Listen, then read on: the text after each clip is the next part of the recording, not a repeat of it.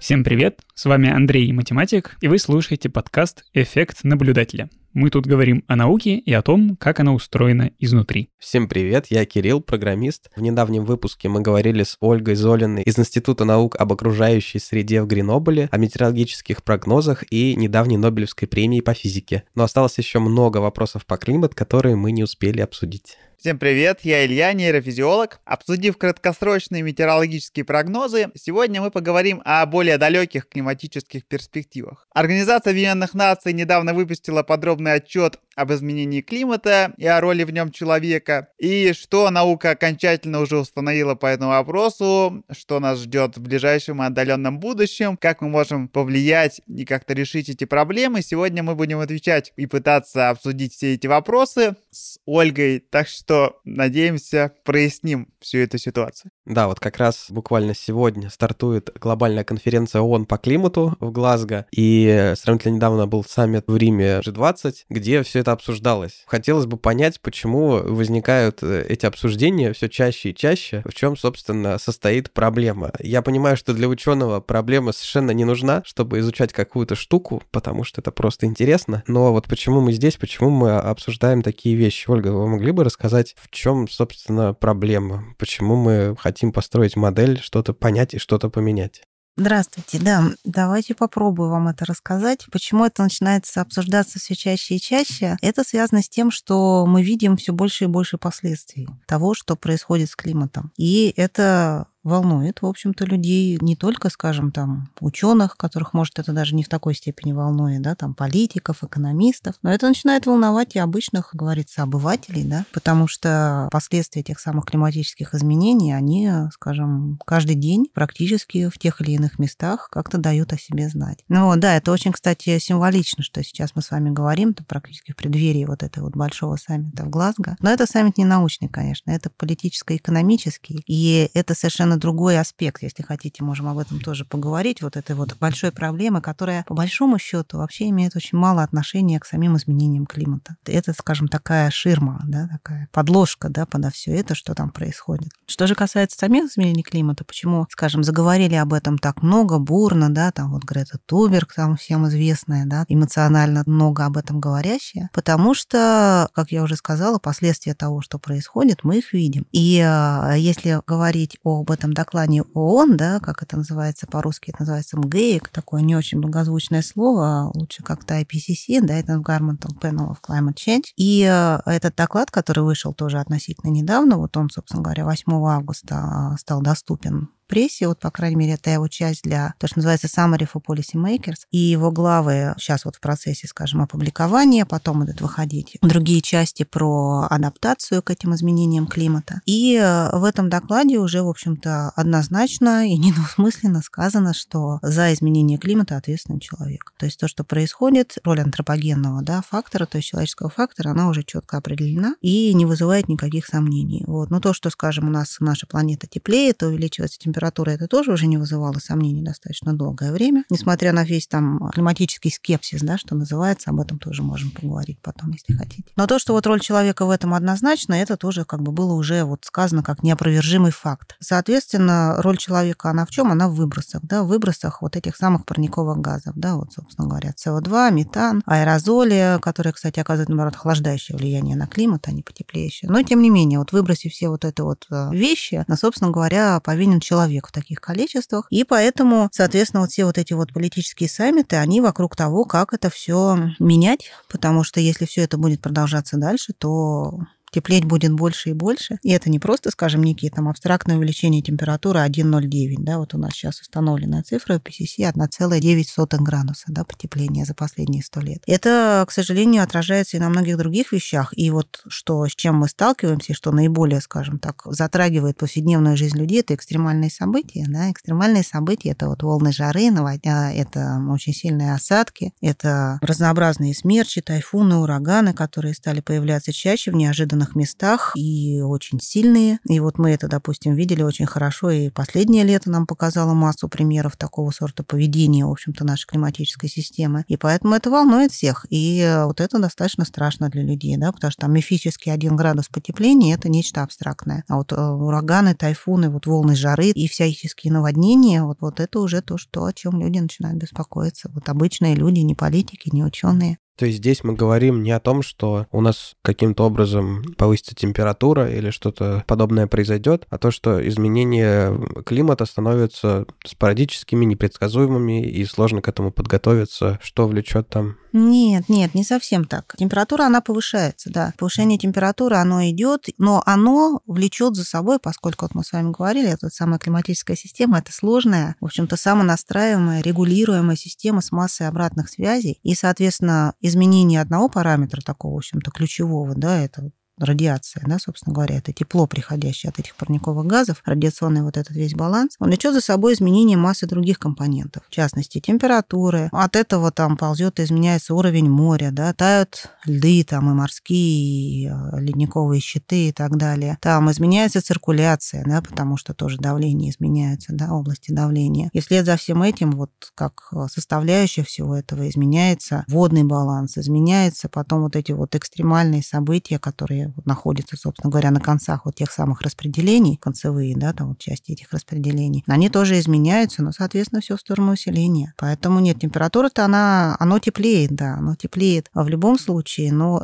это влечет за собой еще массу других разнообразных событий, которые с этим связаны. Ну, мне кажется, что да, это в каком-то смысле как раз ответ тем людям, кто сомневается, почему потепление это плохо или хорошо, потому что достаточно сложно понять как-то, почему потепление на градус э, вдруг станет хуже, когда ты живешь в Петербурге, и тебе очень хочется, чтобы хотя бы на пару градусов, ну, чуть-чуть. Да, это такая, в общем-то, такая распространенная, такая обывательский да, взгляд. Э, там, вот, да, вот у нас северная страна, скажем, хорошо это или плохо там для России, да, если говорить о России, о Петербурге в частности, но потеплело насколько-то, ну, хорошо, да, наоборот, сможем выращивать что-то такое более южное или вообще больше больше всего. Это тоже все такая, в общем, неоднозначная вещь, потому что за вот этим вот потеплением, за ним приходят вот эти экстремальные события. И, допустим, вот этим летом в том же самом Питере, да, когда там больше месяца стояла температура больше 30 градусов, в общем, это не было очень комфортные условия для того же даже Питера, да. А таких событий надо сейчас ожидать все больше и все чаще в связи со всем этим потеплением. Я предлагаю, как мы вроде проблему осветили, теперь стало понятно, что действительно что-то с этим стоит, наверное, делать, потому что жару точно точно все встретили, и было массовое. Как мы вообще подходим к решению этой проблемы? То есть мы хотим как-то понять, во-первых, насколько все в будущем будет плохо. И это будущее, это там лет 50, 150. Как мы строим модель, которая нам рассказывает, что будет в будущем. Да, смотрите, здесь сразу два вопроса, значит, в одном, как вы задали. Во-первых, как мы пытаемся, что мы делаем для того, чтобы понять, что будет в будущем. И второе, можем мы или нет вообще что-то делать с этим, да, и как-то это менять, например, или как-то к этому приспосабливаться, и, и вообще имеет ли смысл что-то делать вот с такого рода вещами, значит. Но если отвечать на первый вопрос, как мы можем это понять, то здесь у нас есть наши климатические модели, о которых мы с вами уже говорили, потому что как бы база вот, модели прогноза погоды, вся вот физическая, математическая база, она такая же. За исключением одной, значит, очень важной вещи, которая состоит в том, что для того, чтобы заглянуть далеко в будущее, да, на десятки, может быть, даже на сотни лет, нам нужно что-то дать этой модели, помимо, вот, скажем, этих начальных полей, да, которые вот мы берем из наблюдений, температура, ветер, да, ну, все, что у нас есть. Мы должны дать что-то еще, чтобы направить эту нашу модель, эти наши решения в определенном русле, скажем так, потому что, как э, вы помните, у нас предел нашей такой естественной предсказуемости первого рода это всего две недели, да, цикл воды. И в этой связи здесь э, вот та, такая важный вопрос, а как же мы можем все это дело направить, да, это называется вот начальные и граничные условия, да, граничные условия это те, которые не меняются модели, то есть вот они как задаются, так они все время там и остаются, ну, например, самое простое это суша моря, да, вот разделение суши и моря, там 1-0, да, допустим, суша 1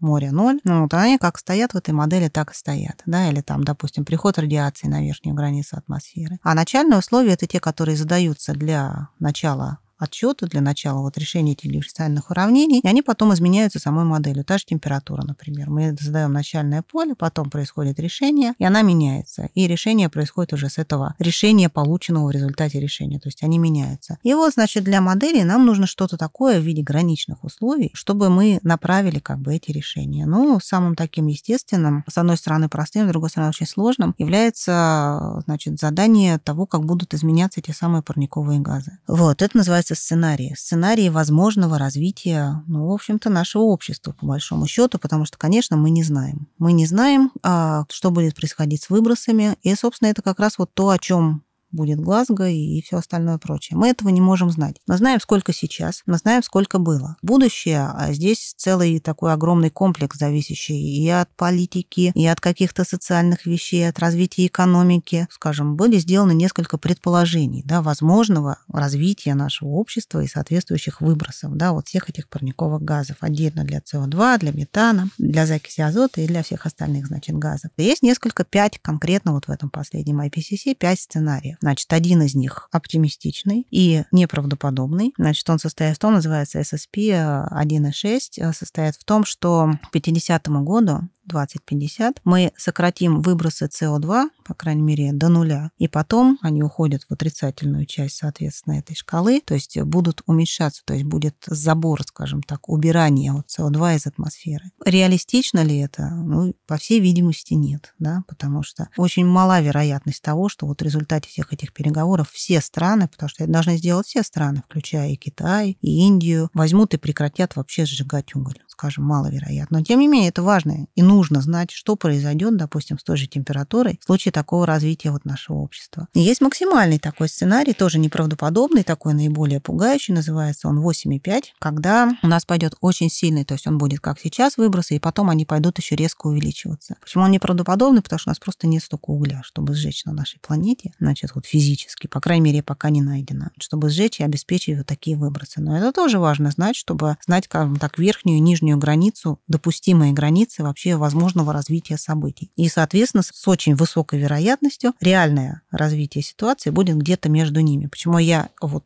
осеклась на 100%? Потому что есть еще так называемые непредсказуемые вещи, которые невозможно предугадать заранее. Это так называемые события очень большого влияния, но очень маловероятность. Например, взрыв супервулкана. Мы вообще не можем заранее предсказать в климате, когда будет извержение очень сильных вулканов. Они могут существенно вообще полностью изменить как бы всю картину. Но вот такие события, поэтому вот на слое 100% я немножко осеклась. Есть три сценария между ними, скажем, более такие оптимистичные и, что называется, environmental friendly, да, скажем, с таким постепенным сокращением выбросов. Сценарий жизни как обычно, то есть сколько жгли, столько и будем жечь, ну, скажем, имея в виду, допустим, какие-то вот эти зеленые, скажем так, меры, не очень сильно их внедряя, но как-то думая об этом. Ну и сценарий сценарий, когда, да, скажем так, без особого фанатизма, что называется, будем продолжать жечь и не будем особо ни о чем заботиться. И вот такие вот условия, на вот эти выбросы даются модели как такая направляющая струя, да, скажем, как она должна подправлять, как она должна работать в соответствии с этими сценариями. И, соответственно, запускается решение всех этих уравнений, и на выходе вот мы получаем все параметры, да, которые нас интересуют, и потом смотрим, что же будет происходить. Ну и надо сказать, если мы, скажем, как-то говорим о выводах, да, вот этого доклада, что, в общем-то, скажем так, ничего сильно хорошего-то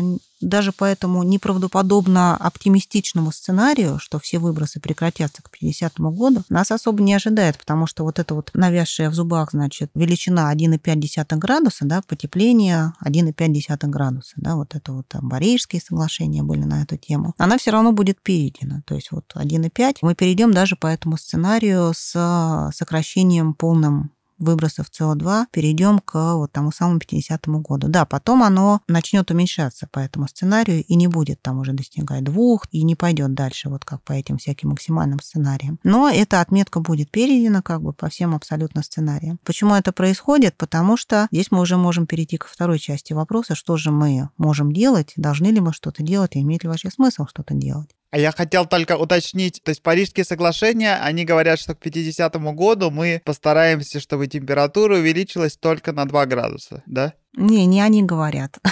Нет, там немножко не так формулируется. Там формулировалось так, как нужно сократить выбросы чтобы не допустить перехода через 2 градуса. То есть что должны делать страны и как они должны, скажем, выбрасывать вот этот СО2, вот эти квоты, да, квоты, вот, собственно, торговли квотами, это тоже такая известная там, формулировка, да, торговля квотами на выбросы. Вот, что нужно делать, чтобы не перевалить эту отметку 2 градуса. Почему вот об этом 2 градусах говорят? Полтора, ну как-то еще так себе, да, сейчас вот у нас 1,09, как-то живем. Ну полтора тоже, скажем, особо не заметим. А вот 2, это будет уже достаточно критично и для людей, ну и для растений и животных тоже в том числе, потому что у нас же сместятся существенно все климатические зоны на север. У нас сейчас же идет, да, вот, вот Илья наверняка знает об этом, да, как биолог, сейчас идет глобальное вымирание, да, процесс вот этого биологического глобального вымирания, исчезновения видов, да, он же не идет мгновенно, да, там раз там, и завтра пропали все медведи, например, да, он идет постепенно, и вот сейчас как раз тот период. А при сдвижении зон на север, таким очень сильным, соответственно, мы можем ожидать такого уже очень массового вымирания видов, просто они не успевают под все это подстроиться. Но и для людей это будет критично, потому что есть такие оценки, что, допустим, такая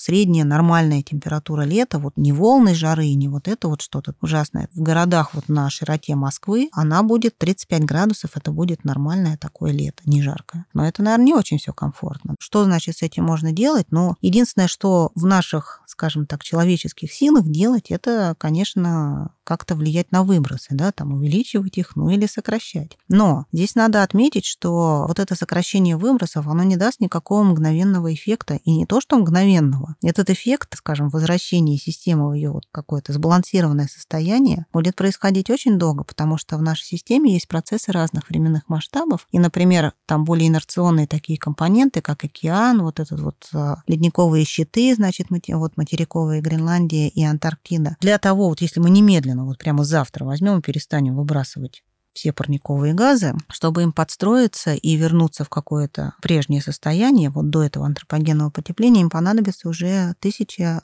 а то и десятки тысяч лет. То есть мы этого не увидим в любом случае. Вот остальные компоненты вот этой системы подстраиваются быстрее, но все равно это сотни лет. Мгновенного эффекта от сокращения выбросов мы не увидим в любом случае. И поскольку это так, это как раз факт, который, в общем-то, никем не оспаривается, это как работает климатическая система, речь идет о приспособлении, о приспособлении вот к таким меняющимся условиям. Об этом, собственно говоря, будут там следующие вот эти вот части этого IPCC, которые скоро выйдет. Здесь, э, ну, это уже вопрос, скажем так, не совсем к ученым, а уже ученые могут показать, да, что где и как будет меняться вот по тем самым моделям. Здесь это уже вопрос там к властям, к организации, не знаю, там жизни в городах, потому что в основном, конечно, ударит все по городам, да, как наиболее таким незащищенным вот в климатическом смысле а, объектом, потому что в городах же, да, у нас там черный асфальт, черные крыши, которые еще дополнительно, да, города, большие города, это острова тепла сами по себе. Просто у них отражающая способность меньше, да, поверхности, чем, допустим, естественная среда. Там те же водостоки, да, которые забиваются и так далее, это в плане вот сильных осадков и наводнений. Ну и вообще вот, и как-то, не знаю, как-то надо будет их охлаждать, охлаждать там что-то, насаживать какие-то там, не знаю, деревья, там еще что-то, заниматься вот этим.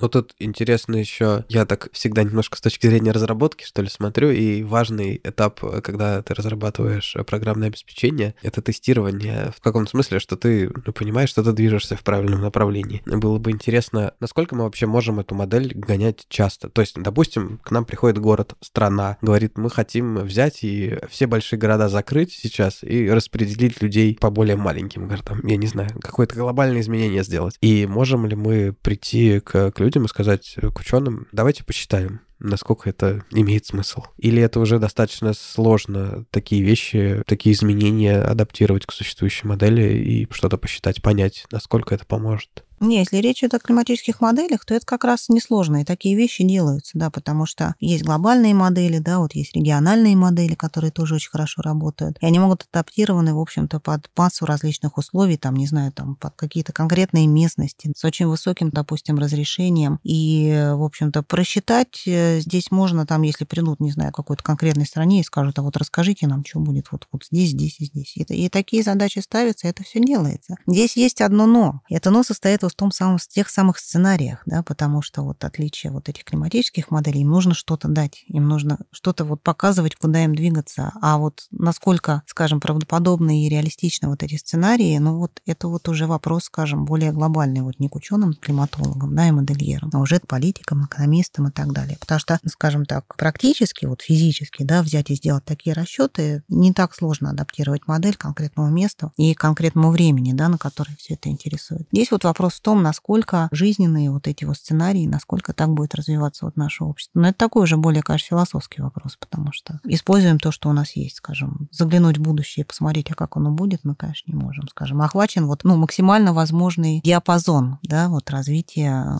событий вероятного к вопросу о моделях. С одной стороны, говорится, что модели у нас хорошие и работающие. С другой стороны, изменений, которые последуют за теми или иными нашими действиями, мы, судя по всему, не увидим. Значит, и тут встает тот же вопрос, который обычно задают, традиционно задавали тем, кто развивал теорию эволюции. Можем ли мы поставить эксперимент, который подтвердит, что наши модели и наша теория верна? То есть как эти модели вообще верифицировать, если масштабы временные, на которых они действуют, столь велики? Да, это хороший очень вопрос. И здесь одна из таких критик, а что, ну мало чего там говорить, что там будет там, не знаю, в 2200-м, слушайте, это уже, ну да, там в сотом году или двухсотом, ну не доживем до этого времени, и кто тут посмотрит, и кто вам что скажет. Может говорить все что угодно, все равно никто не проверит. Да, это и есть, конечно, такая тема, но, собственно говоря, валидация, называется не верификация, валидация моделей, это одна из э, вот таких вот очень важных компонентов вообще вот всей этой истории с моделированием. Ну, номер один, как, значит, проверить, а насколько реалистичны наши модели? Ну, самая первая и самая такая обязательная проверка, которую проходят э, все результаты и все модели, насколько хорошо они воспроизводят современный климат.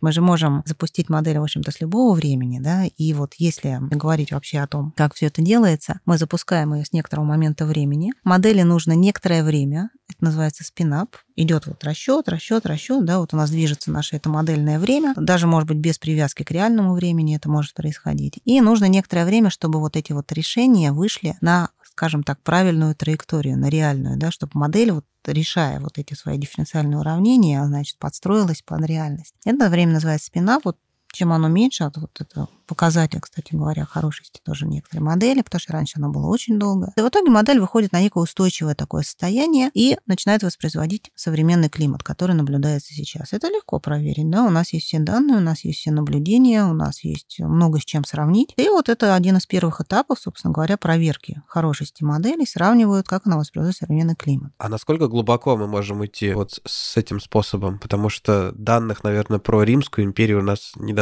чтобы все скормить модель. Ну, это уже палео, да, это немножко другая уже область, потому что мы можем... Сейчас мы говорим о том, как мы идем вперед, да, как бы в будущее. Мы можем с теми же моделями, никто не запрещает наше время пускать не вперед, а назад, да, делать t-1, t-2, там и пошли назад. И это очень, это крайне полезный вообще источник информации, называется реанализы, реанализ, да, анализ как бы назад. Те же самые модели запускаются в обратном направлении, и здесь, чем это хорошо, мы можем их подправлять, подправлять их решения имеющимися данными, да, потому что у нас измерений-то много достаточно, и они достаточно долгие. А что касается Римской империи и всех остальных вещей, это вот немножко другая область, да, потому что такие регулярные метеорологические измерения у нас, ну, где-то, ну, 200 лет, да, так, относительно массовые, да, там есть какие-то экзотические, да, там измерения. В Англии, по-моему, вот это вот самый долгий там ряд, что-то он там около 300 лет, но это там какая-то одна точка. Вот, а такие относительно массовые, ну, это где-то 200 лет. И вот мы можем идти идти туда-назад и подправлять наши модели тем, что у нас есть. Конечно, данных будет все меньше и меньше с движением по времени, но при этом наши модели, они же нам дают везде данные, да, там, включая Антарктиду, где будет, наверное, похуже, да, потому что подправлять меньше, чем и та же Сахара, и те же океаны, для которых вообще очень мало информации. Ну вот, и попутно мы можем еще и, и сравнивать их, да, так сказать, и смотреть, насколько это все реалистично. Что касается вот тех далеких эпох, которые идут назад, то это, конечно, такое дело очень сложное потому что это уже называется палеоклимат, и у нас есть то, что называется прокси. Это информация о том, что было давно-давно, и таких источников очень мало на самом деле. Ну что, у нас есть ледяные керны, по-моему, вам Диана Владимировская рассказывала об этом деле. Их мало, да, для этого нужны ледяные щиты, которые были бы, скажем, доступны, да, откуда можно было бы физически забрать вот эти куски льда, и потом еще их и датировать правильно. Это тоже такая вообще вещь себе, правильная датировка. Там у них плюс-минус пара тысяч лет, это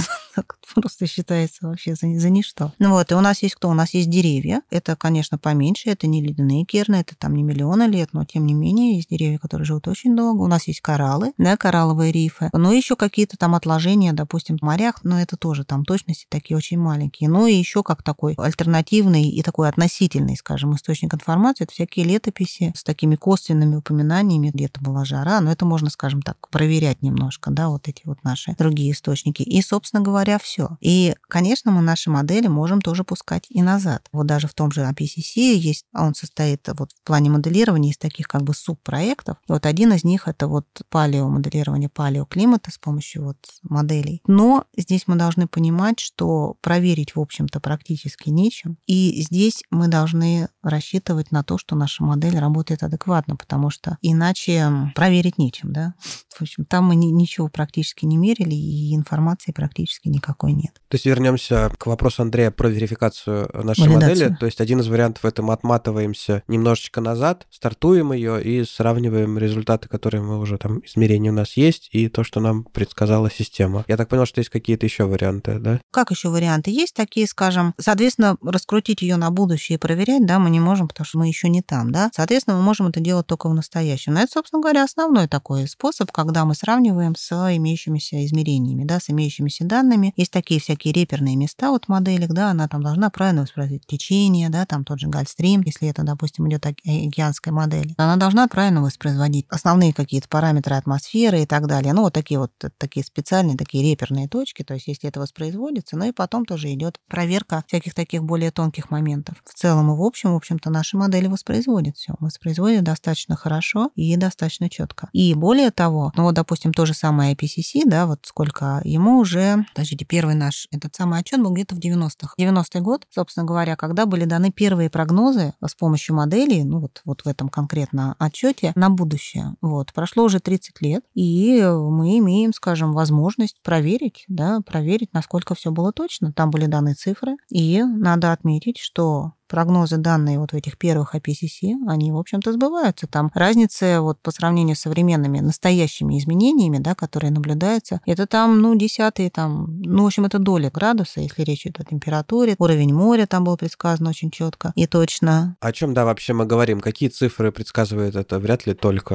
э, температуру. То есть, если мы можем... Нет, здесь речь идет о развитии всей системы, там, включая... Здесь мы говорим, почему мы говорим о температуре и таких вещах, потому что это наиболее, скажем, скажем, чувствительные изменения и наиболее сильные и быстрые. Да? В чем же вот в чем проблема вот этого потепления да, последнего? Ведь э, тоже это часто говорят, да климат все время там менялся, там то мамонты были, да, там то динозавры там и, и не знаю, Гренландии, Гренландия была зеленой. Да, это все совершенно правильно, но он менялся медленно. Почему-то все время забывают о масштабах временных, потому что это происходило за десятки и сотни тысяч лет, вот эти все изменения. То, что происходит в последнее время, произошло за 150 лет. Вот эта промышленная революция. Таких быстрых изменений еще не было. Интересно, какие еще вещи мы предсказываем? Там направление течений, что мы видим как результат предсказания? Предсказывать, собственно говоря, все. Вот какие вот такие наиболее неприятные, значит, изменения. Ну, температура, это понятно, да, это как бы как такой репер, показатель, да, что все теплеет. Повышение уровня моря, да, которое вот, собственно говоря, идет много в ногу с потеплением, и э, оно происходит очень быстро, и вот, и вот это как раз неотвратимое изменение изменение, которое мы не остановим. Все, оно пошло. Океан это такая инерционная среда, потому что вода и большая плотность, ну и вообще более такая инерция у него сильная. Все, это изменение, которое может будет происходить дальше и тысячи лет. И, собственно говоря, знаете, когда там спрашивают, а вот что для вас значит глобальное потепление, в чем оно выражается? Потому что, ну, там температура, там это какие-то там градус какой-то непонятный, станции что там меряют, тоже непонятно. Основной вот, вот с моей точки зрения признак вот этого глобального потепления подъем уровня моря, потому что объяснить его чем-то другим, кроме как увеличением температуры, нельзя в принципе, а оно очень хорошо нам известно, и оно очень согласовано и по наблюдениям по станциям, вот эти вот прибрежные станции, меряющие уровни, и по наблюдениям со спутников и моделируются. И все это четко показывается, и объяснение только термическое, вот, соответственно, расширение воды при нагревании океан теплеет, и таяние ледников, которые, собственно говоря, пополняют его. Соответственно, вот уровень моря, изменения в циркуляции, да, соответственно, вот эти вот ветры, центры да, давления, которые у нас есть, изменения в осадках, что там у нас еще вот в этом IPCC было из таких вещей. Ну вот изменение концентрации парниковых газов, это понятно, это скорее как причина идет всего. Изменения в экстремальных явлениях, экстремальных событиях, да, вот эти сильные волны жары, наводнения, дожди, таяние льдов, да, конечно, таяние ледников. Изменения, и что касается температуры, это не только вот эта средняя глобальная температура, да, которая, ну, в общем-то, там, скажем, для обычных людей это ни о чем, да. Это еще, допустим, изменение разницы между сезонами, да, вот это вот зимнее, летнее, максимум, минимум. Это изменение, более того, разницы суточного хода. Это вот максимальная дневная и минимальная ночные температуры, да, они тоже меняются, и тоже, соответственно, на увеличение меняются и та, и другая, сглаживая как бы границы между сезонами и между днем и ночью. Вот такие вот вещи в основном меняются. Честно говоря, мне как бывшему математику, возможно, Андрею как текущему математику, если мы можем не совсем погружаться в дебри математические, а так, может быть, размахивая немного руками, языками рассказать, что такое вот эта вот математическая модель? Это на самом деле совсем не сложно. Наш мир если начать отсюда. Ньютоновский мир, да, живущий по законам Ньютона. Вот. Если бы мы были там в другой вселенной, ну, возможно, это было бы в принципе невозможно. И наш физический мир — это мир законов сохранения, да, как известно. Это, кстати, касается вообще, это такая тема интересная, она касается не только, скажем, там физики, климата, а касается вообще всего, да, что все системы стремятся быть в балансе как можно больше, да, там, психологии той же, да, там, медицины, всего остального, экономики, и стремятся и как бы не то, что стремятся, а у нас действуют законы сохранения. Да? Вот у нас есть, допустим, там, что касается вот нашего климата да, и нашей природы, вообще физики в целом, да, у нас есть главных вот четыре закона сохранения. Да, что у нас сохраняется? Ну, первым образом, это масса сохраняется, да, и вот здесь проще всего это проиллюстрировать, что убыло, то и прибыло, да, скажем, масса не может исчезнуть в никуда и появиться ниоткуда, по крайней мере, еще раз оговорюсь, вот в рамках нашего физического мира, да, вот где мы сейчас живем. Потому что, допустим, проиллюстрировать это можно там на примере той же воды, да, например. Вот у нас испарилось, да, вот из океана в виде газа, да, это все стало. Оно куда-то перенеслось, и потом оно выпало в виде уже жидкой воды. Вот эта вот субстанция, она может видоизмениться, да, как-то. Она может перенестись куда-то, но она все равно сохранится, да, вот закон сохранения массы, уравнение неразрывности. У нас сохраняется импульс, это, собственно говоря, наше движение. Это вот тот самый, собственно говоря, второй закон Ньютона, по большому счету, и уравнение на вес Токса, да, когда он расписан для атмосферы. Вот здесь вот мне очень нравится, когда, значит, показываешь эти уравнения на вес Токса, там такая длинная линия, там, значит, с кучей, значит, членов, и студентов так спрашиваешь, ну, как вы думаете, что это такое? И каково же их удивление, когда оказывается, что у нас все второй закон Ньютона, который F, да, сила равна масса, умноженная на ускорение. Просто там как бы силы, которые действуют, да, в той же атмосфере, они расписаны, да, там сила тяжести, там, гравитация и все остальное прочее. И, кстати говоря, вот эти уравнения на Стокса, вот есть 10 вот этих нерешенных проблем математической физики, за решение каждой из которых дает по миллиону, значит, долларов. Ну вот аналитическое, значит, решение вот этой полной системы уравнений на Стокса, значит, это относится к одной из нерешенных, значит, проблем математической физики. Можно получить, значит, миллион долларов, значит, решить все это. Именно поэтому самолеты запускают много раз, чтобы удостовериться, что действительно не упадет, потому что доказать мы это не можем можем. Да, ну вот тем не менее, да, нас, скажем, эти уравнения, они решаются численно, они решены аналитически, но теоретически они могут быть и должны быть решены, но никто пока не может найти, значит, это решение. Ну вот, потом, значит, соответственно, у нас есть сохранение энергии, да, это первый закон термодинамики, все о том же. И у нас есть вот сохранение всяких там субстанций, да, там химических, воды, например, да, вот это вот круговорот. Все. Вот это вот, собственно говоря, вот эти так называемые прогностические уравнения, вот это наша база. Еще у нас есть уравнение состояния, да, которое для воздуха это, собственно, идеального газа, да, это очень хорошо, это линейное такое уравнение. Для океана это более сложная система, оно не линейно, но оно существует, и оно известно. Все, вот это вот математическая основа, собственно говоря, всего моделирования. И как мы можем это делать? В принципе, мы можем это делать, потому что вот это сохранение, то, что у нас должно сохраняться, в общем, все не может возникать ниоткуда и уходить в никуда, оно нам дает связь между пространством и временем. Соответственно, у нас есть производные, да, вот изменения по времени, и они равны что-то на изменения в пространстве. Вот, но самое простое это, допустим, вот уравнение адвекции. Адвекция это когда у нас вместо холода становится тепло, да, вот меняются как бы вот наши воздушной массы перемещается. Оно очень простое, у нас там в левой части стоит изменение температуры по времени, dt температуры по dt, равно ветер, умноженное на изменение температуры по пространству, dt по dx. И, соответственно, у нас через ветер, который вот переносит все это дело, у нас связано пространство и время. И это вот, собственно говоря, база вообще для того, как мы можем все это делать. Потому что пространство мы можем померить. Мы можем узнать эту информацию о наших вот компонентах систем, просто взяв и померив в одной точке, в другой, в третьей и так далее. И вот через вот неразрывность, да, через вот законы сохранения мы связываем это со временем. И вот это дает нам физическую, вообще математическую возможность прогнозировать что-то. Будь наш мир другим, не работая у нас законы сохранения, это было бы невозможно в принципе. И, соответственно, здесь вот встает вопрос, насколько хорошо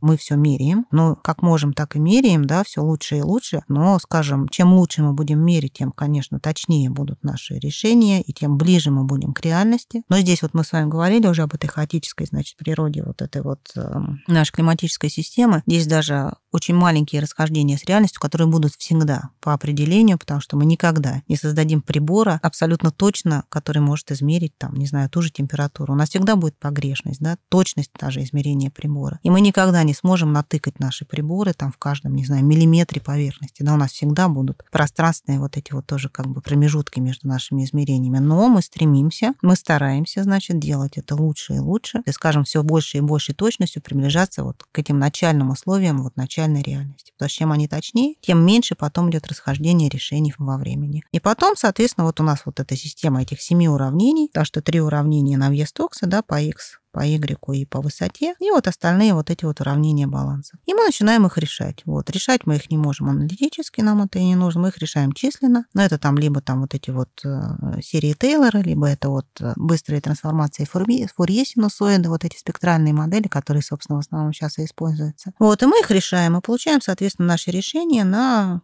какие-то промежутки времени, которые мы задаем. Да? При этом, допустим, шаг по времени и шаг по пространству тоже должны быть связаны. Ну, потому что через тот же ветер да, мы не можем взять какой угодно шаг по времени и какой угодно, как нам удобно, шаг по пространству. Поясню здесь, что значит решать аналитически. То есть мы не можем сказать, что, допустим, температура будет изменяться вот по такой функции, которая будет строго задана. Мы можем в какой-то конкретной точке посчитать значение и сказать, что вот в этой конкретной точке, там, не знаю, через 50 лет будет столько. Да, да, да, совершенно верно, да, вот это вот, да, это как бы аналитическое численное, да, вот решение. Да, мы не можем взять и сказать, вот у нас, да, вот оно будет так, плавно идти, вот так меняться, наша температура здесь увеличится, здесь уменьшится. Мы можем сказать это для конкретной точки, потом мы их можем связать, да, там, если мы хотим нарисовать там какой-нибудь красивый график, это, но это не есть уже решение, да, это есть уже как бы представление результата. Мы можем для конкретной точки в конкретный момент времени получить решение, да, точечно. Если чуть-чуть переходить к более конкретным темам от общих вопросов изменения климата и моделирования всех этих процессов, то вот у вас как раз относительно недавно вышла работа про климат в Сибири, где вы анализировали как раз аномальную жару прошлогоднюю, о которой мы говорили, и методом вот построения всяких моделей практически довольно убедительно показали, что на это оказалось серьезное влияние деятельность человека. Давайте на примере тогда вот этой работы более более конкретно обсудим, как вот локально такие истории мы показываем. Ну, давайте, да. Это, значит, было о том, как в Верхоянске в прошлом году, значит, Верхоянск вообще, да, это мы знаем еще из уроков географии, вообще называется полюсом холода, да, Верхоянская Амико, но зимой, да, как бы речь идет о зиме. Но летом вообще там тоже, там, конечно, континентальный климат, ну вот, и здесь надо понимать, что это не то, что как в Антарктиде, нет, там летом тоже бывает достаточно жарко, но так, чтобы было 37, и, в общем-то, в течение целого месяца, ну вот такого не было, да, так такого, скажем, вот в истории вот этих инструментальных измерений такого действительно не было, и это было первый раз. Но и вот это вот вызвало, значит, такой, значит, интерес, э, скажем так, мировой даже, да, там, научной общественности, потому что эта статья такой коллектив, да, там и англичане были, и немцы, и голландцы. Это на самом деле такая достаточно стандартный способ изучения таких вот экстремальных, да, вот здесь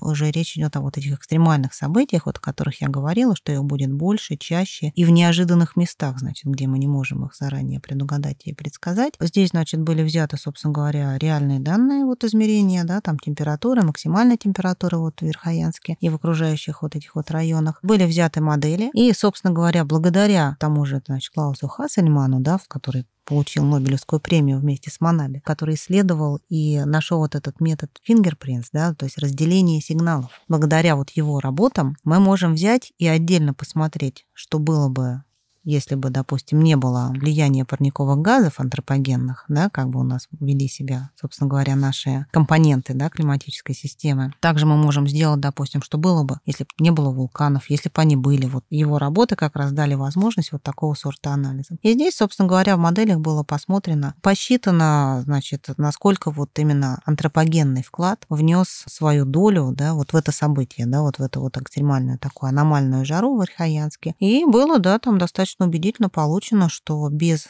а, не будь вот антропогенного вот этого потепления, вероятность такого события была бы в разы меньше. Ожидать его было бы, как всегда, все можно везде ожидать, да, но, скажем, с намного более меньшей вероятностью. И даже если бы оно произошло, вот такая волна жары, то все равно она не была бы такой сильной и такой долгой. И вот благодаря вот этому разделению, да, там сигналов именно в моделях, потому что по никаким другим источникам это увидеть, соответственно, нельзя, да, если у вас просто есть там измерение температуры, выделить оттуда антропогенную там или не антропогенную невозможно, да, в моделях это можно разделить, эти сигналы. И вот было получено, да, что вот если бы не эти антропогенные изменения, вот эти вот антропогенные вклады в парниковые газы, то такого события у нас бы не было. И я более могу сказать, вот я недавно совсем рецензировала статью, она была сделана, знаете, такая наработанная уже просто методика, и сейчас вот они будут выходить просто как грибы, я так подозреваю, такого сорта статьи. Это было про отсутствие снега в России, по-моему, в 2020 году. Вот, была сделана абсолютно точно так же, но только про снег, да, только про осадки зимой. И там тоже самое были разделены также сигналы. Там даже что-то они писали, что где-то там говорилось, что искусственный снег завозили в Москву и Питер. Вот в прошлом году я что-то не помню такого, но не знаю. И то же самое, они разделили эти сигналы и показали, что если бы не антропогенное вот это вот влияние, то, соответственно, такого случая с отсутствием снега тоже бы не было. Хотя вообще, нет, или это был не про 20 год, или это было про Питер? Вот, вот я помню что-то такое, потому что в Москве был точно снег, его было много, и вообще была очень холодная зима прошлого года. Видимо, это было про Питер сказано, я так вспоминаю сейчас, что вот там не было снега, который туда завозили, значит, зачем-то. И вот на таком же, значит, сорта анализа был, значит, проделан. То, что я понял из э, работы, что там вы аппроксимировали то, в каком состоянии был климат в регионе в 1900 году, в 1950 году, и пытались предсказать, что если бы вот в том же состоянии остался локальный локальный климат, то тогда сейчас в 2020 году таких бы температурных аномалий не было. То есть вы вот эту методику подразумеваете под разделением или там что-то еще какие-то более сложные? Нет, это была как бы такая проверка, потому что здесь можно, если есть данные, а вот для Верхоянска там были данные достаточно долгий ряд, вот наблюдений, я имею в виду, измерений, тогда да, тогда можно это делать и по данным, и потом проверить и по моделям. И там были вот эти вот возвратные значения посчитаны, то есть э, вероятность наступления каких-то событий, да, определенного как бы вида в определенное количество времени, вот называется возвратные значения. И они были, да, посчитаны вот для ну, что называется там доиндустриальный, да, климат вот по 1900 году, когда считается, что было вот минимально вот это вот влияние антропогенных вот этих газов, и вот для современного, да. И, собственно говоря, это было посчитано непосредственно, значит, вот по натурным данным и еще и по моделям. Было сравнено, было получено, да, вот как вы сказали, что его, это было бы невозможно. И потом еще был разделен вот этот сигнал модели на антропогенный и неантропогенный. И получено еще и с помощью вот чисто моделей. Раз уж мы тут говорили про экстремальные события с одной стороны, а с другой стороны про предсказание каких-то более э, типичных явлений, более трендов, которые мы наблюдаем, и раз уж вы упомянули про осадки, про снег, вы также поучаствовали в 2019 году в работе, которая была посвящена изменениям в структуре осадков в Евразии за последние 50 лет. Вот можете, пожалуйста, рассказать подробнее про эту работу и что она означает в целом для нашего понимания климата и его изменений. Там в основном как бы Саша Чернокольский, в общем-то, большую часть э, делал. Ну да, там смысл в том, что из-за этого потепления как раз все пресловутого, у нас, соответственно, и меняется структура, скажем так, осадков, да, потому что у нас есть осадки, связанные с конвекции, да, конвекция это когда у нас идет сильный такой подъем воздуха вертикальный, когда у нас неустойчивая атмосфера, и, соответственно, вот возникают вот эти конвективные облака, вот эти кучевые облака, которые потом могут перерасти в кучево-дождевые облака, облака, и вот из них льют, что называется, ливни, да, которые сильные, не очень долгие по времени, и такие очень мощные конвективные вот эти вот осадки. У нас есть еще, вот они называются фронтальные как бы осадки, которые такие затяжные, не такие сильные, могут идти несколько дней, и, в общем-то, вот они другого как бы совершенно вида, да, и, конечно, более опасны вот эти вот мощные конвективные осадки, потому что там может вылиться очень много и очень быстро. И вот как раз наводнения, такие наиболее плохие, скажем, с последствиями, они вот связаны с вот этими конвективными осадками в основном. Вследствие того, значит, что у нас все прогревается, у нас меняется, у нас, соответственно, увеличивается нестабильность вот этой вот атмосферы, атмосферная устойчивость у нас тоже меняется. И вот это была, да, интересная очень работа, где по данным наблюдений на синаптических станциях, что вообще само по себе очень большая работа, как бы расшифровать все вот эти вот записи, все эти данные. И вот было получено, что у нас все увеличивается, увеличивается вот эта вот составляющая, конвективная составляющая осадков. И это как раз все вот о тех же экстремальных осадках, потому что ну, вот эти вот затяжные, длительные осадки, они могут перейти в разряд таких опасных и экстремальных событий, если уж они идут прям очень долго, и это называется уже периоды с осадками. Не вот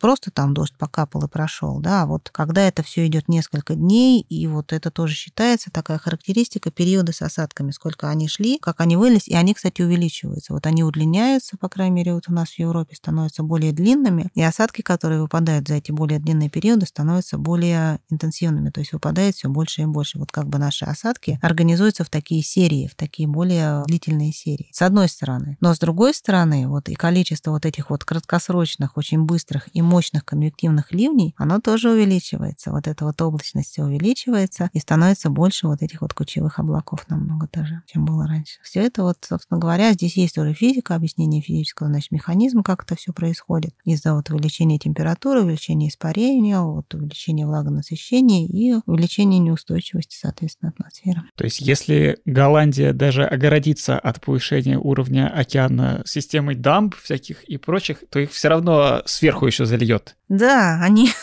скажем, не сбоку, так сверху, да. Не сбоку, так сверху, да, потому что, ну, осадки вообще, я говорю, осадки это такая достаточно хитрая вещь, потому что мы же с вами говорили об этом, потому что здесь нельзя вот так вот однозначно говорить, вот все, температура увеличивается, значит, влаги больше, значит, больше будет осадков. Нет, это и не так, потому что для осадков нужно там три условия соблюдения, чтобы они все-таки организовались помимо наличия влаги. И э, осадки, они же тоже вот не выпадают, да, там от сырости просто так. Тоже эта влага должна быть принесена, да, откуда-то вот теми же там там циклонами, или вот той же конвекция, да, должна возникнуть. Но конвекция, она при прогреве возникает, да. В общем-то, подъем вот этого воздуха вертикальный. И, соответственно, циклоны, которые вот в ту же Голландию, да, приносят вот эти осадки, там нет таких прямо сильных данных о том, что они вот сильно очень увеличиваются, их там количество, да, или они там как-то сильно смещаются для северного полушария. Там есть увеличение, некоторое увеличение глубоких циклонов, вот, которые с низким давлением в центре, вот их количество увеличивается. Но так, не то чтобы очень сильно сильно. Но поэтому вот насчет Голландии не знаю, вот в России это да. В России э, вот отмечается очень такое существенное увеличение вот этой конвективной облачности и вот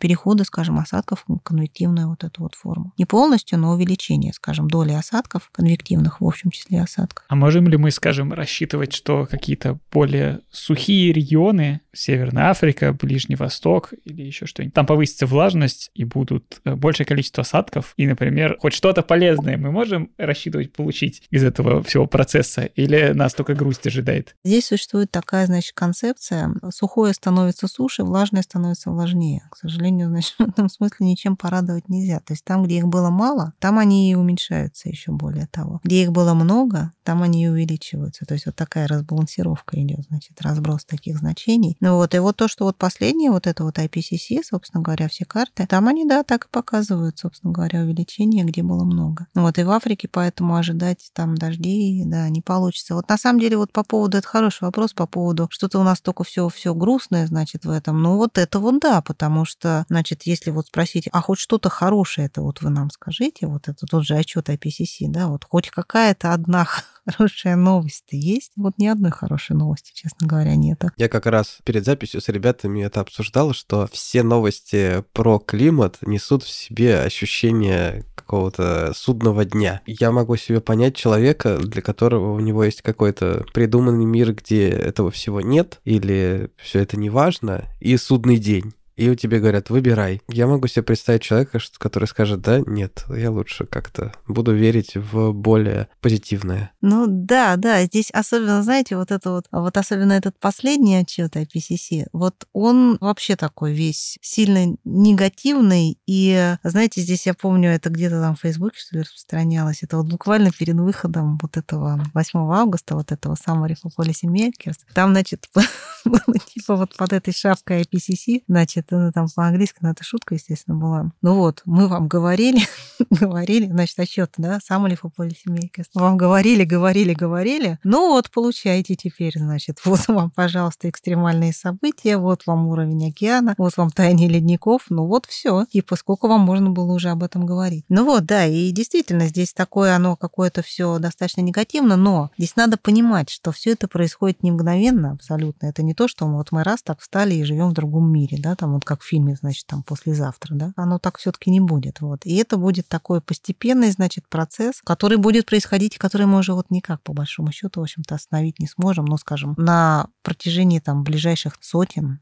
а в некоторых случаях уже и тысяч лет. И к этому надо будет просто адаптироваться и привыкать, потому что, ну вот здесь, знаете, все там пытались раньше найти там для России, да, положительные моменты. Ну вот, допустим, открытие Северного морского пути, да, таяние, допустим, ледников, таяние вот морского льда в Арктике, он же тает очень сильно. И вообще, кстати, вот IPCC нам это говорит о том, что к 50 году уже будет хотя бы один год, когда Арктика будет свободна от льда, ну, в течение скажем, лето. Потом он, конечно, нарастет там зимой, но вот хотя бы один такой год будет по всем моделям и по всем сценариям. Как бы, да, вот положительное там все ищут. Северный морской путь, да, там как бы какая вообще выгода там для России. Но что-то никто не упоминает, что чтобы Северный морской путь заработал нормально, хорошо и эффективно, нужны же там, я извиняюсь, парты и нужна инфраструктура вот на этом самом севере. Там нужно столько всего понастроить, что как бы это мало не покажется, а просто так-то это там тоже нельзя брать и пускать там корабли, да, там по таким местам. Вот, ну а что там еще положительного говорить? Говорили, вот там давайте засадим скоро Россию там ананасами, всеми делами. Но здесь тоже, к сожалению, это не сработает, потому что для многих растений нужно сочетание температуры и осадков, да, и влажности. Она у нас тоже меняется, и далеко не везде, и не так, как нужно это растениям, да, если, допустим, у нас... Ну и вряд ли в Новгороде появится чернозем. Да, и вряд ли в Новгороде, да, это уже касается почвы. Вряд ли в Новгороде или где-нибудь там, не знаю, там в Сибири появятся у нас хорошие почвы, да, на которых все это будет произрастать. Поэтому, да, здесь вот, к сожалению, вот этот вот отчет, он прямо это сразу было тоже всеми отвечено, отмечено, он негативный, да, и он не дает вот ни одной хорошей новости. Это, по-моему, даже были, когда, вот знаете, все эти интервью были после этого IPCC, там, по-моему, даже какие-то заголовки там были, каких-то там газет, вот ни одной типа хорошей новости, да, сплошной апокалипсис наш. Но, но это не произойдет мгновенно. Вот это вот единственное, что успокаивает, что оно будет вот так вот меняться, меняться и меняться, и в итоге как-то к этому все привыкнут, наверное, вот. Ну, там через сколько-то. Мне кажется, еще важно создавать какую-то такую мета-цель, что ли, для человечества и потихонечку как-то ее внедрять. И мне очень нравится эта цель. Мне кажется, она у всех откликается. Я мало кого видел, кто говорит, что биоразнообразие это плохо. Давайте будет три вида и все. Как-то все, ну, животиночка красивая, пусть, конечно, живет. Мне кажется, это совершенно замечательная цель, как бы сохранение биоразнообразия, потому что долго оно образовывалось, будет как-то глупо все это обрывать, а так и произойдет. Ну, то есть будет меньше видов. Ну да, при смещении, собственно говоря, да, зоны, это вот тоже еще один из таких вот выводов глобальных IPCC, что это факт, что климатические зоны смещаются. Они смещаются на север, и, соответственно, вслед за этим смещаются наши животные и растения, потому что они же приспосабливаются вот к определенным условиям. И будет, да, действительно, будет очень жаль потерять разнообразие биологическое, что может очень легко произойти. Ну, это начнется, естественно, с северными животными, которыми, в общем, которым нужен холод, которых больше там не будет в таком количестве и в таких температурах, как им нужно. И да. Ну вот здесь можно, это вообще, с одной стороны, знаете, может быть таким даже, если уж там говорить так глобально, таким объединяющим, значит, мотивом, потому что как бы жить, там, не знаю, в Питере, да, в 35 градусах жары, учитывая питерскую влажность, ну, если говорить о конкретном локальном месте, да, ну, не очень, наверное, хорошо, да. В Москве было тоже там достаточно жарко, да, там, допустим, бедные бюргеры, да, у которых снесло там их там 200-летние дома, да, там построенные вот этим мутным потоком, но тоже тоже, наверное, никому это не понравится, да, если будешь знать, что вполне возможно это произойдет завтра там у тебя, где это вообще никогда сроду не было. Но с другой стороны, знаете, меня тоже кто-то спрашивал, я помню, какие-то журналисты, а вот что мы можем делать? Вот, вот мы как вот индивидуалии, да, вот не занимающиеся политикой, экономикой, не влияющие там на выбросы, в общем-то, там даже не жгущие особо угля, да, потому что, скажем, там в своих домах, да, например, ну, пользующиеся там центральным отоплением. О чем мы можем сделать конкретно, значит, по этой теме? Я, знаете, вот я, честно говоря, не знаю, что на это ответить. Потому что сказать, ну, не выбрасывайте мусор там в окна? Но оно, конечно, хорошо, но это немножко не об этом, потому что здесь вот реально сделать-то ничего особо нельзя, потому что, ну вот, э, как бы можно только не нервничать и не переживать как-то по этому поводу. Я сравнительно недавно слушал такой айтишный подкаст, называется DevZen. Для тех, кто айтишники нас слушает, э, хороший подкаст. И у них был гость, который работает в Climate Tech. И, собственно, такое направление в IT, где мы в конкретных индустриях мы можем с помощью каких-то технических решений уменьшить э, количество парниковых газов, которые мы отправляем в атмосферу. Ну, то есть, по идее, конкретный человек может приложить себя в решении конкретной проблемы. Есть там, не знаю, производство еды, да, и есть соответствующие стартапы, которые помогают гипермаркетам прогнозировать, анализировать спрос и, соответственно, меньше отходов, там меньше производства, может быть, как бы в этой стороне. И много из таких маленьких направлений, где теоретически можно было бы уменьшить количество выбросов. И как раз в этом подкасте я вот хотел вопрос задать. Есть такое направление у компании ZeroNet. Это то, что компания как бы не выпускает парниковые газы. Естественно, никто такое не может, поэтому это зарабатывается так, что ты снижаешь выбросы своей компании и докупаешь э, негатив, негативную часть, там, высадку лесов, э, еще что-то, что балансирует это компенсирует. Насколько это типа. вообще Мгм. имеет смысл? Хорошее ли это направление? Наверное, чисто этически хорошее, но меняет ли это что-то? Не, это в любом случае хорошее направление, просто ну, реально ли это что-то поменять с этим, потому что помимо этого есть, допустим, там всякие химические еще технологии по убиранию, да, СО2 из атмосферы уже, да, выброшенного. И вот, вот это вот, скажем, ну, вот эта вся эта зеленая политика, да, там огромный комплекс, да, есть вот всяких мер, в которых, да, как вы сказали, может поучаствовать каждый вот конкретный человек абсолютно, скажем, почувствовать, да, что он вложился, там, скажем, что сегодняшний день прожит не зря, он что-то сделал там для этого мира, да, там, например. Это вообще хорошо, в принципе. Ну, давайте я скажу, что да,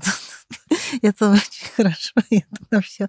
Знаете, на самом деле, вот если серьезно говорить, на что мы сейчас, единственное, на что мы сейчас можем повлиять, если рассматривать это все с точки зрения науки, это на скорость роста вот этого всего дела. Оно будет расти, это мы уже не остановим, это уже все запущено, на это уже нужны в общем-то, сотни и тысячи лет. Но на что мы реально можем повлиять, и почему это надо все-таки делать, мы можем сделать так, чтобы это росло не так сильно быстро.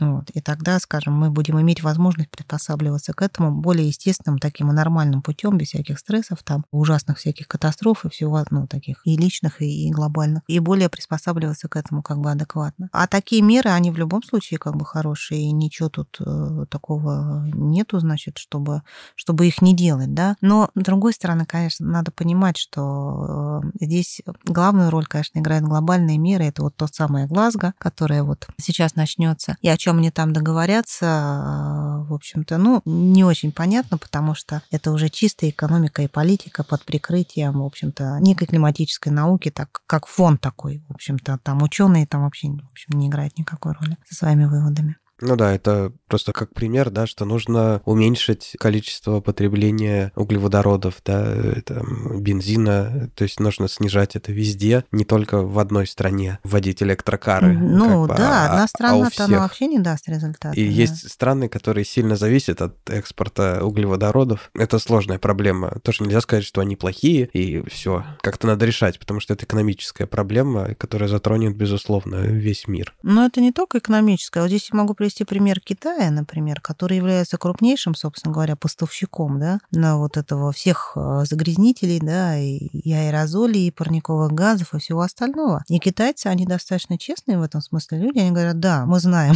об этой проблеме, скажем, изменения климата, мы понимаем все, но извините, там, дорогие господа, да, у нас есть проблема бедности, и мы просто не можем не сжигать этот уголь, это самое дешевое, собственно говоря, топливо. Нам сначала нужно как бы решить проблему бедности в Китае, чтобы у нас люди не умирали от голода. Они решают ее, кстати, очень успешно. И пока это не будет решено, мы, мы не будем снимать, снижать всего этого. Они честно совершенно об этом говорят. Вот мы решим, и тогда, значит, подумаем о проблеме, значит, климата. Поэтому, а Китай это, собственно говоря, Индия. Индия тоже крупнейший, значит, поставщик там и, и метана, и всего остального, и СО2 того же. Там, как бы, если Китай, он развивается активно, и, и видимо, относительно скоро будет иметь возможность заниматься, да, там, климатом и всякими вот такими вещами, то в Индии это сложно ожидать, что это произойдет какое-то там относительно ближайшее время, да. А если все там страны, ну, там, условно, да, договорятся снизить, и будет такие там пятна в виде Китая и Индии, то это без бессмысленно, в общем-то. Да, но в любом случае всем странам придется, кроме зарабатывания денег на том, что они не снижают выбросы, как-то тратить огромные ресурсы на адаптацию инфраструктуры. Для России это актуально уже прямо сегодня, потому что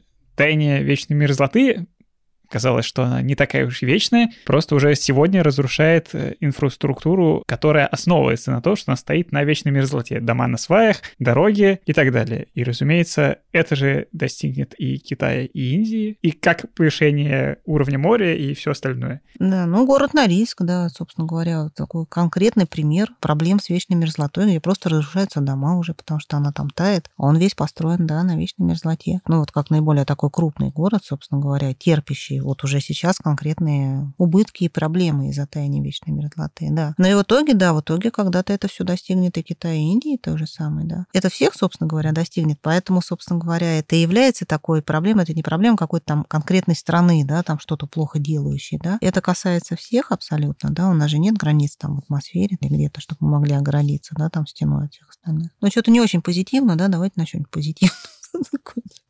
То что-то как-то негативно все получается. Да, давайте просто сделаем вывод, что хотя доклад действительно достаточно такой пессимистичный, но это значит не то, что надо по этому поводу грустить о том, что всем странам, всему миру всему человечеству надо как-то объединяться для того, чтобы с этой проблемой достаточно реальной что-то делать и как-то конструктивно воспринимать этот вызов. Мы вот сегодня обсудили, что надо работать над решением этой проблемы и надеемся, что человечество будет искать какие-то и находить новые пути, поэтому будем все-таки не терять оптимизма по этому поводу. На этом мы хотим сказать спасибо огромное Ольге за такой интересный разговор. Сегодня у нас напомню, была в гостях Ольга Золина, сотрудница лаборатории климата, гидросферы и криосферы Института наук об окружающей среде в Иренобле. Спасибо большое всем за интересный разговор. Слушателям, надеюсь, тоже будет интересно. Приходите к нам в телеграм-чат Observer Effect, ставьте лайки, колокольчики и все прочие ритуалы, рассказывайте друзьям о нашем подкасте. Надеюсь, этот выпуск как раз хорошо подойдет для того, чтобы переубедить скептиков по поводу реальности изменений в климате. И до встречи в новых выпусках. Всем пока. Пока.